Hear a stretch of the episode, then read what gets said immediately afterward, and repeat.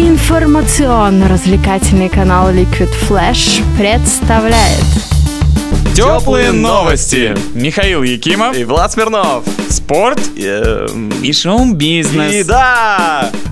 Всем привет, с вами Михаил Якимов. И я вам расскажу о том, где побывал в минувшую субботу. А был я в славном сибирском городе Томске на матче премьер-лиги российской по футболу между местной Томью и гостившим у них клубом из Москвы Локомотив. Был я на гостевом секторе вместе с болельщиками Локомотив. Это всегда интересно. Выезд это что-то особенное. Для тех, кто в теме, объяснять не придется. Но начну, пожалуй, подробно с того, как приехал я в город Томск. С утра на автобусике из Новосибирска. Было холодно, вот сразу чувствуется, город севернее, всего на чуть-чуть, но температура градуса на 3 была ниже. Я еще к тому же забыл перчатки, так что было мне не сладко. Но я был не один, и ребята, э, которые приехали вместе со мной поболеть за нашу команду, в том числе некоторые из них, помогают нам создавать э, Liquid Flash, рассказывали анекдоты, шутили шутки, и в общем нам было хорошо. Мы готовились к матчу во всеоружие. Что главное, когда приезжаешь в другой город? Главное это скачать на телефон дубль ГИС, чтобы быстро и легко найти вкусную недорогую столовую. Так вот, в центре Томска есть медицинский университет. Вы туда приходите и если вам удастся, вы найдете столовую, которая называется «Укромное местечко». Кормят там вкусно и недорого. За те же деньги в Новосибирске так не поешь. Но Попасть туда очень нелегко. Укромное местечко это прям в тему. Угадали с названием и, видимо, не заморачивались, когда это придумывали. Потому что мы зашли за университет, повернули раз за угол, два за угол, три за угол, там через собаку, через кочки по буеракам. И вот мы наконец-то до нее дошли. Ну что ж, дальше нас э, ждало другое испытание. Когда мы пришли на стадион, уже готовые, такие заряженные, сейчас мы будем, надо было пройти милицейский досмотр. Как всегда, гостевым фанатам милиция пристрастна. Но нас проверяли не так, чтобы очень серьезно. Ну так, похлопали, заставили все достать из карманов и сказали, ну, пожалуйста, проходи. Кстати, все милиционеры интересовались, откуда мы приехали. Ну, а так как мы были из Новосибирска, они прокомментировали что-то вроде «Ха, посмотри, москвичи приехали, ну да, тебе сколько сегодня попалось?» Вот так вот Локомотив приехали поддерживать региональные болельщики очень активно. Ну что ж, мы прошли на трибуну, и вот тут я понял, что два часа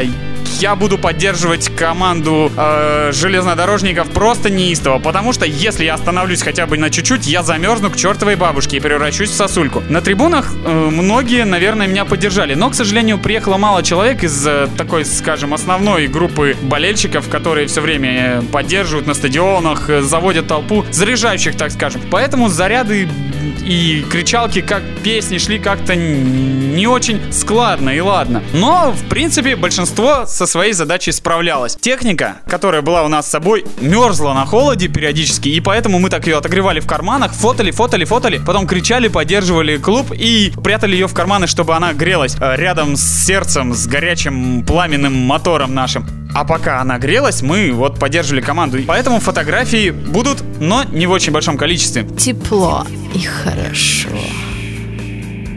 О самой игре. Игра, поле было тяжелое. Ну, холодно в Сибири, конечно. Какое еще может быть поле? Какой-то мудрец из РФПЛ. Ну, умудрился. Ну, я бы сказал, конечно, про него по-другому и про то, что он сделал, но поставил судью из Питера. Видимо, судья, пометуя о том, что Локомотив может догнать Зенит, чуть что, а если тот оступится, э, дал ни за что красную карточку Тарасову и удалил его, в принципе, вот на повторах любой из вас может зайти посмотреть. Нарушения там не было, и поэтому Локомотив десятером доигрывал. Отыграться, конечно, было нелегко. А первый гол мы пропустили в самом начале. Как это случилось, как Локомотив умудрился пропустить этот гол, я не знаю. Видимо, расслабились, не разогрелись, замерзли на сибирской земле, но так случилось. Второй гол был с пенальти. Пенальти кто-то называет спорным, кто-то нет. Я, честно говоря, не берусь судить. Это уже не настолько очевидное решение, чтобы можно было сказать, что тут судья облажался. Вот. Но отыграть в десятером два мяча у крепкой боевитой команды, такой как Том, это очень непросто. И поэтому игра закончилась со счетом 2-0 в пользу Томичей. Ну а что ж касается болельщиков Локомотива, они иронично начали кричать в конце что-то вроде «Для Томи очков не жалко». Ну и правильно.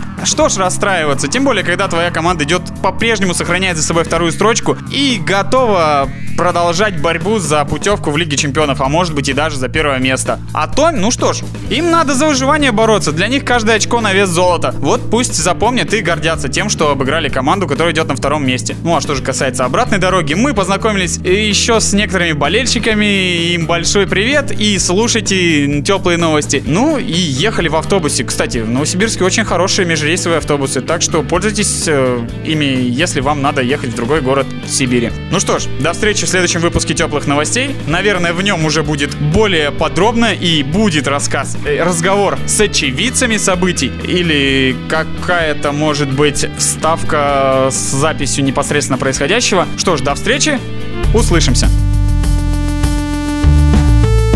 Теплые новости. Такие же теплые, как кофе и котята.